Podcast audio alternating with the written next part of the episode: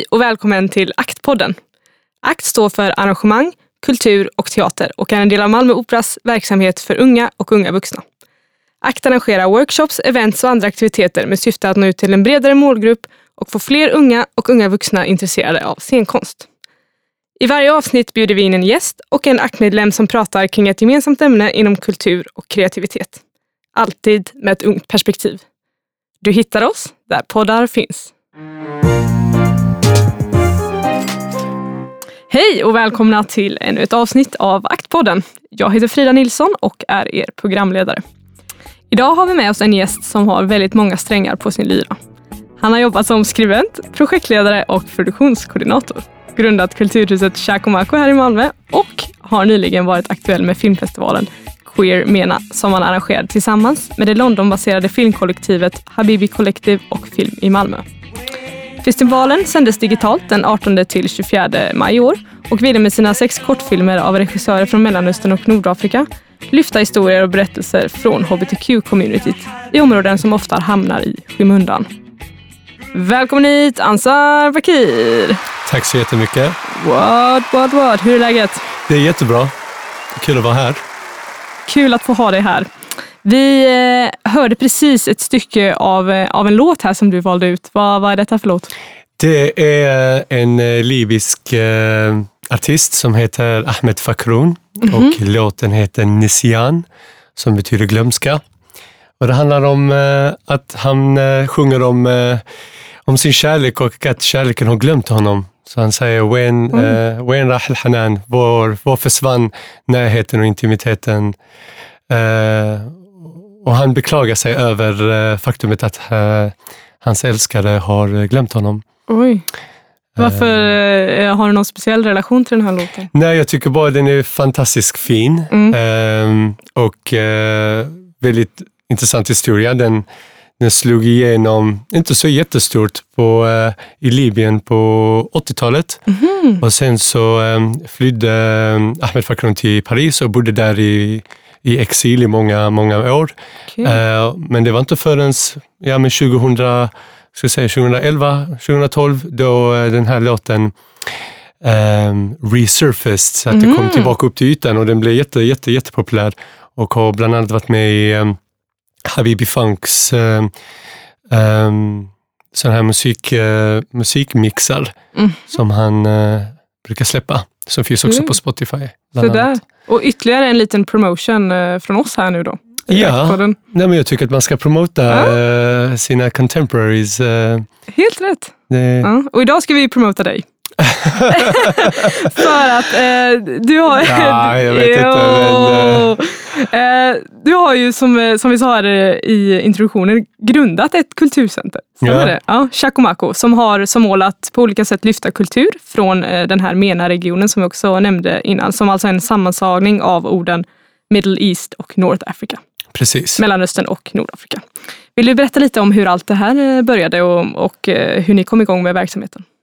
Um, jo, men uh, vi drog igång uh, förra året uh, och har haft massa idéer om vad vi ska göra under en lång period. Mm-hmm. uh, och sen så körde vi igång um, med att ha en sudanesisk filmfestival. Mm-hmm. Och den började, nu, den började i, i, um, i augusti förra året uh, samtidigt som den uh, sudanesiska uh, revolutionen pågick. Ah.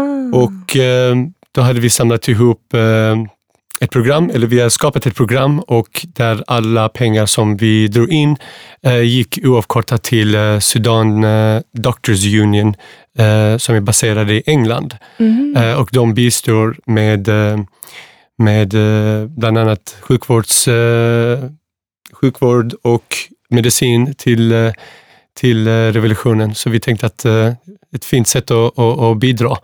Um, Fint. Så det gjorde vi och sen så har vi haft en, en mer så här Jahannam-fest som vi kallade. Jahannam betyder helvete. Uh-huh. Och det är ett sånt roligt koncept för att den betyder så mycket för olika människor. För vissa betyder det liksom själselden. Mm. Um, men för oss, vi tänkte att vi skulle göra om konceptet och göra det till så här, den hetaste festen typ. Men själva Shako Mako grundades det alltså förra året? Ja, tjugonitton, okay. I början på tjugonitton.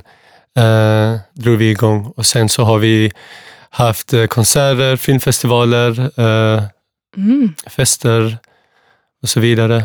Och det kommer fortsätta nu också till höst, eh, förhoppningsvis, med vår eh, spirituella konsertserie Estenzal.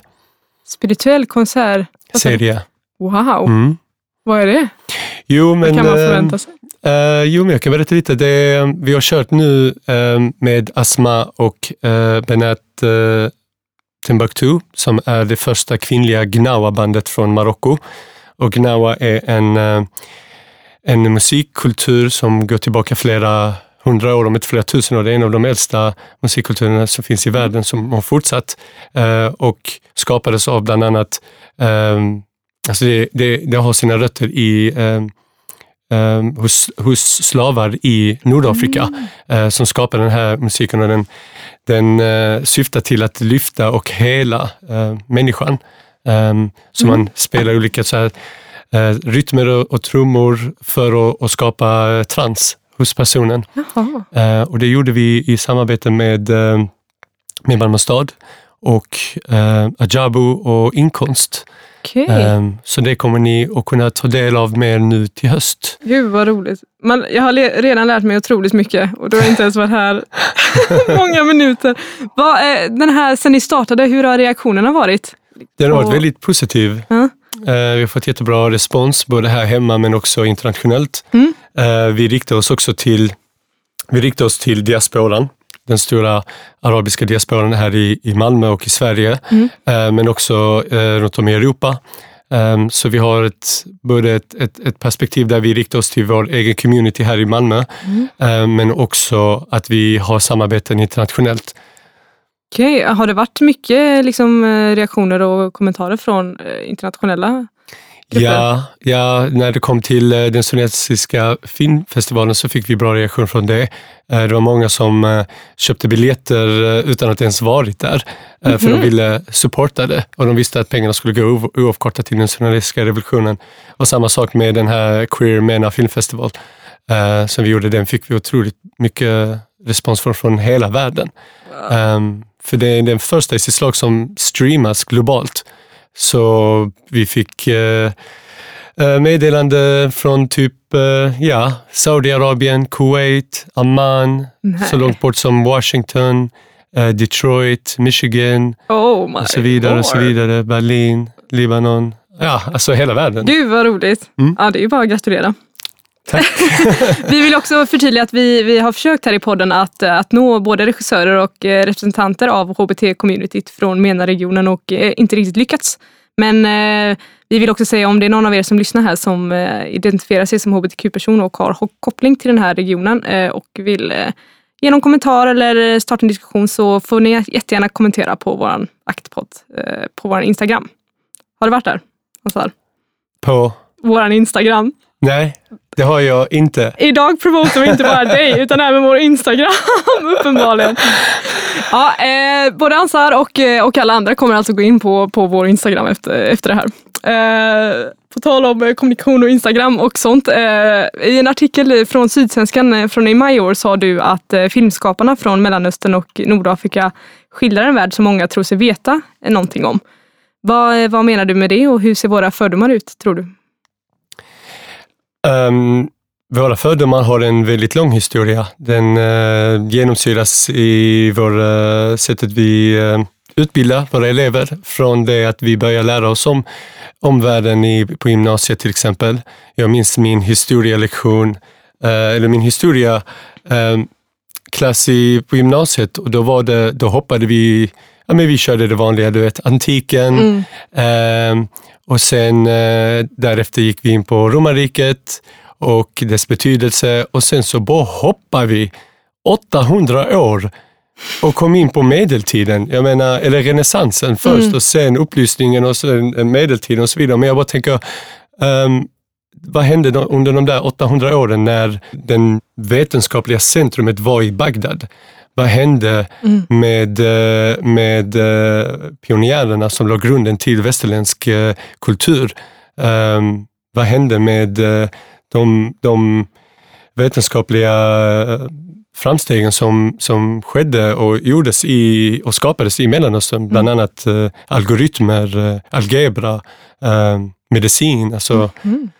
allt det fick vi inte lära oss, utan jag var tvungen att gå tillbaka till sista sista sidan på min, i min historiebok, och där fanns en hel bild eh, på två farbröder i så här arabiska kaftaner, och så står de framför en brinnande oljekälla, och så står det två män står framför en brinnande oljekälla under eh, andra Gulfkriget nittonhundranittiotvå i Irak. Det var det jag fick lära mig om min egen, om mitt eget land, eller om min egen region, eller där jag kommer ifrån. Så att vi har en otrolig brist på eh, kunskap mm. i, i, världen, eh, i västvärlden framför allt. Och vi ser det också från ett kolonialt perspektiv. Så det måste vi faktiskt komma ifrån. Um, inte bara när det kommer till liksom H B T Q-frågor, men regionen i stort. Mm. Um, och vi i Sverige har haft en stor uh, involvering i Mellanöstern, bland annat uh, med Israel-Palestina-frågan, mm. men också uh, det gick flyg från Stockholm till Bagdad så sent som, alltså S A S flög dit ganska regelbundet. Mm. Uh, och det är något som, som folk inte vet om. Um, så jag tycker att det, det finns en stor brist på kunskap, och det är den vi försöker upplysa, och det är den vi jobbar för uh, att, att upplysa, och vi använder konst och kultur som mm. vårt medel. Ja, det var just det jag tänkte fråga lite om, att du sa att det finns så himla lite kunskap om det här, och, och ditt sätt då att försöka sprida kunskap och, eh, eh, och skapa lite engagemang kring det här är, är via dina olika initiativ. Mm. Hur känner du att du känner du dig liksom lugnare i, i liksom din frustration i det här, när du kan liksom få gå ut? Känner du att du liksom börjar nå ut med det här, och att eh, det liksom ja, men det kommer någon vart, eller det är fortfarande en lång bit att vandra?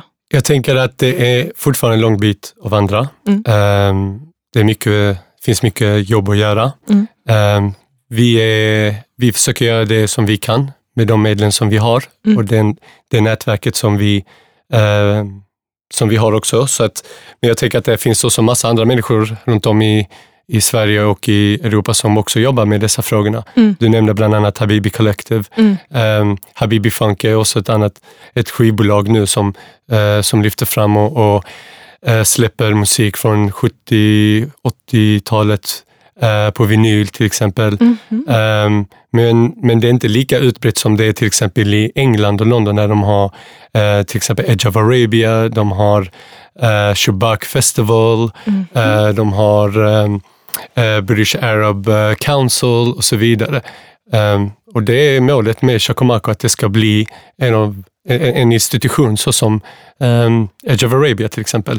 Um, det är wow. liksom målet. Att vi ska inte bara producera konserter och filmfestivaler och så här, men att vi ska också producera kunskap. Ja, ja, det är ju helt fantastiskt. En liksom, det känns som en eh, väldigt bra blandning av både, både underhållning också, som du säger, att det är så himla viktigt att, att sprida den här kunskapen och eh, kanske även historien eh, som finns bakom, som inte riktigt eh, har kommit upp till ytan här. Nej. Full, som, det, som vad jag upplever på, på det när du säger det, som att det inte riktigt eh, inte är så synligt. Nej, man måste, jag tycker att uh, Skolverket borde gå in och kolla liksom vad, uh, vad man får lära sig. Mm. Uh, hur kommer det sig att vi hoppar över åttahundra år av historia? Uh, hur kommer det sig att vi endast tittar på uh, Mellanöstern och Nordafrika utifrån uh, um, konfliktlens? Mm. Varför börjar vi, varför pratar vi inte om kalla kriget och hur den utspelade sig i Mellanöstern? För det gjorde den. Mycket mm. mer så än vad den gjorde i... i, i uh, i Europa. Mm. Uh, vi får bara lära oss om, om, uh, om kalla kriget och att det mm. var liksom ett slag mellan, mellan två stormakter och att det utspelar sig på olika um, gallerier. Mm. Europa är en av dem, uh, Sydostasien ett annat uh, och så vidare. Men hur utspelar mm. den sig i Mellanöstern och vilka effekter och ser vi än idag av det? Vilka resultat Precis. Och konsekvenser vi ser?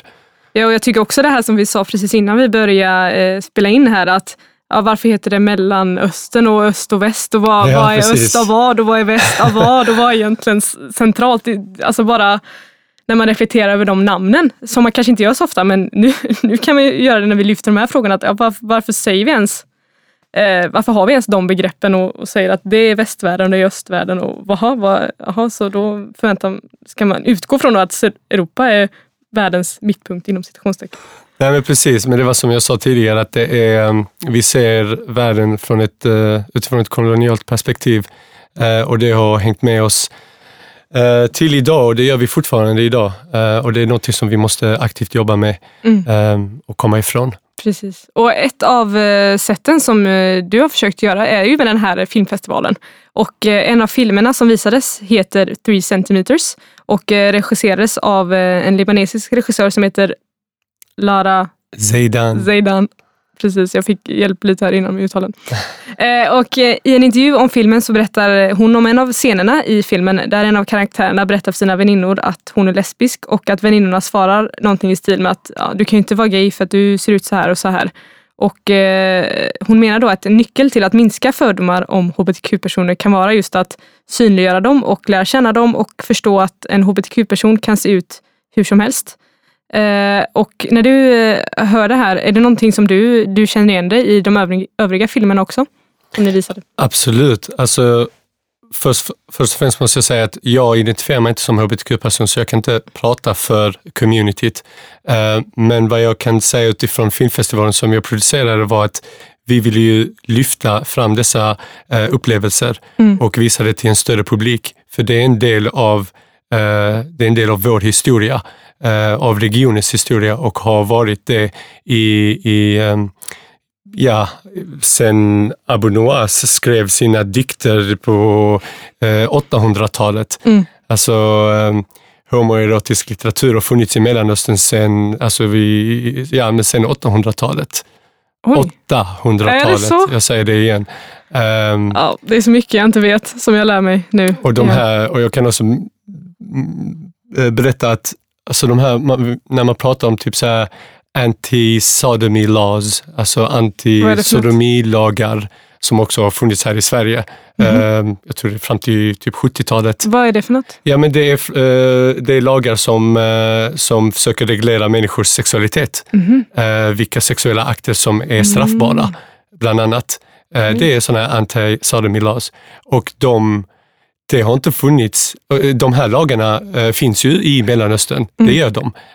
Men de är faktiskt koloniala lagar som man sen återanvände efter att fransmännen och britterna lämnade Mellanöstern.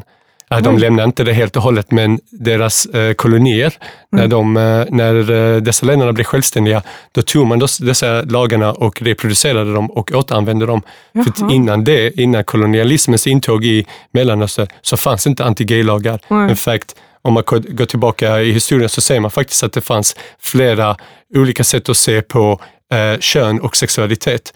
Och det finns en lång historia inom litteratur, okay. inom musik, um, som man kan uh, researcha själv och titta efter. Abu Nuwas är bara en, en av de största liksom, klassiska poeterna um, som var verksam i, i Bagdad uh, på åttahundratalet. Men det finns många, många, många fler. Mm-hmm. Um, och det är sånt som vi försöker liksom, upplysa. Och så här. Um, men när det kommer till uh, Queer Mena filmfestivalen, det är mer samtida. Mm. Um, Och det fina med det också är att vi, vi lyckades göra det eh, digitalt. Mm. Nu blev det så efter omständigheterna.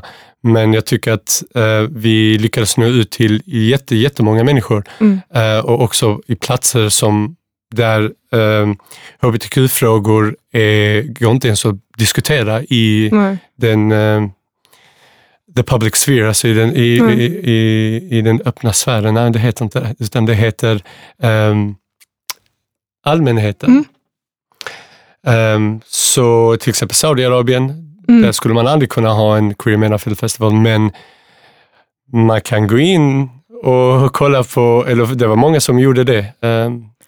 Tror du att det hjälpte att, uh, att det var digitalt? Alltså att det var lättare, om man säger så, att nå ut på ett sätt att, att det är lättare för folk att liksom uh, ta del av materialet i och med att den var digital? Såklart, mm. såklart. Um, jag, jag tror aldrig vi skulle få den responsen som vi fick. Um, och skulle vi haft en fysisk filmfestival, vilket var planen, uh, då hade vi nått ut till um, ja, men en liten skala människor här Precis. I Malmö eh, som tycker sådana frågor och sådana här filmer är intressanta. Och det är också viktigt. Mm. Eh, men att göra det digitalt och nå ut till så många mm. andra människor, det, det, det alltså är en helt annan nivå. Ja, och det är väldigt coolt att, att även om det är corona och det är liksom hemska tider och folk kan inte göra så mycket liksom på plats utan allting måste ske digitalt. Det finns ju väldigt mycket som Som är, som är bra med det också. Ett av de exemplen är just det här att ja, nu har ju till, liksom tillgängliggjort det här materialet för, för väldigt många fler människor än ni hade kanske kunnat annars. Så det är ju, det är ju fantastiskt. Om man tänker på eh, här framöver och dina förhoppningar och, och mål. Eh, vad, har du något drömprojekt inom Shako Mako? Det har jag. Um... Vill du dela med dig? Ja, men jag tänker att... Jag kan, jag kan inte gå in på detaljer, men jag kan säga så här att ett av mina drömprojekt för Shako Mako skulle vara att sätta upp en teaterpjäs. Mm-hmm. Um, och att den ska sen visas på Dramaten. Wow! Sen har jag en historia som ja. jag uh, tänker att uh, skulle vara jättefint att kunna sätta upp. Mm. Uh, men det är, det är en liksom så här tio...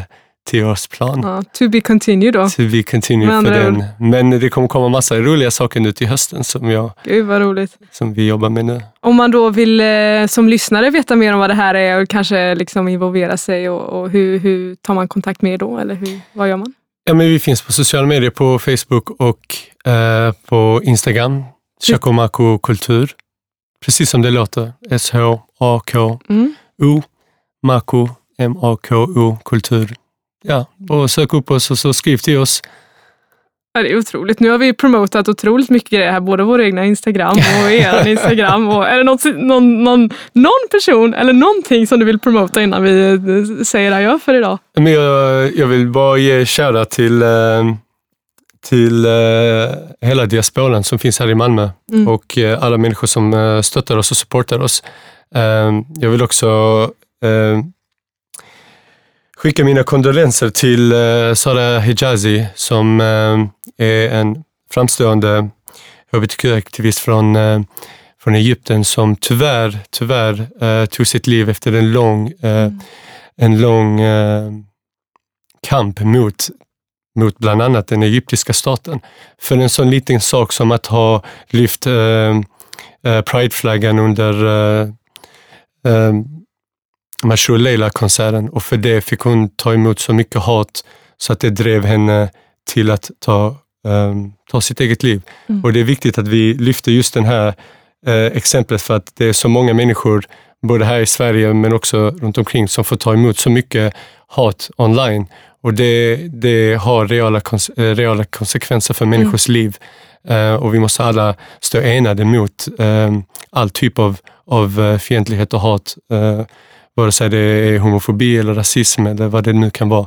Um, det är ett kollektivt problem och vi, och vi kan inte lösa det här om inte vi kommer ihop tillsammans. Nej. Och det är, vi är också såklart supertacksamma att du har fått vara här, eller vi har fått ha dig här idag så att du har kunnat berätta om allt det här och vi har fått lära oss jättemycket och att vi har fått lyfta de här frågorna och för det hade ju aldrig hänt annars. Så att vi är superglada att du har fått, att du har kommit hit idag. Tack så jättemycket. Tack för din tid. Och eh, tack eh, för oss idag från A K T-podden. Jag heter Frida Nilsson. Vi hörs. Hej hej! Tack till våra sponsorer Stiftelsen Signatur, Swedbank och Sparbanksstiftelsen Skåne. Idag har ni hört mig, Frida Nilsson, programledare. Projektledare är Miriam Riaje, producent Lina Tillberg och tekniker Jens Ilström.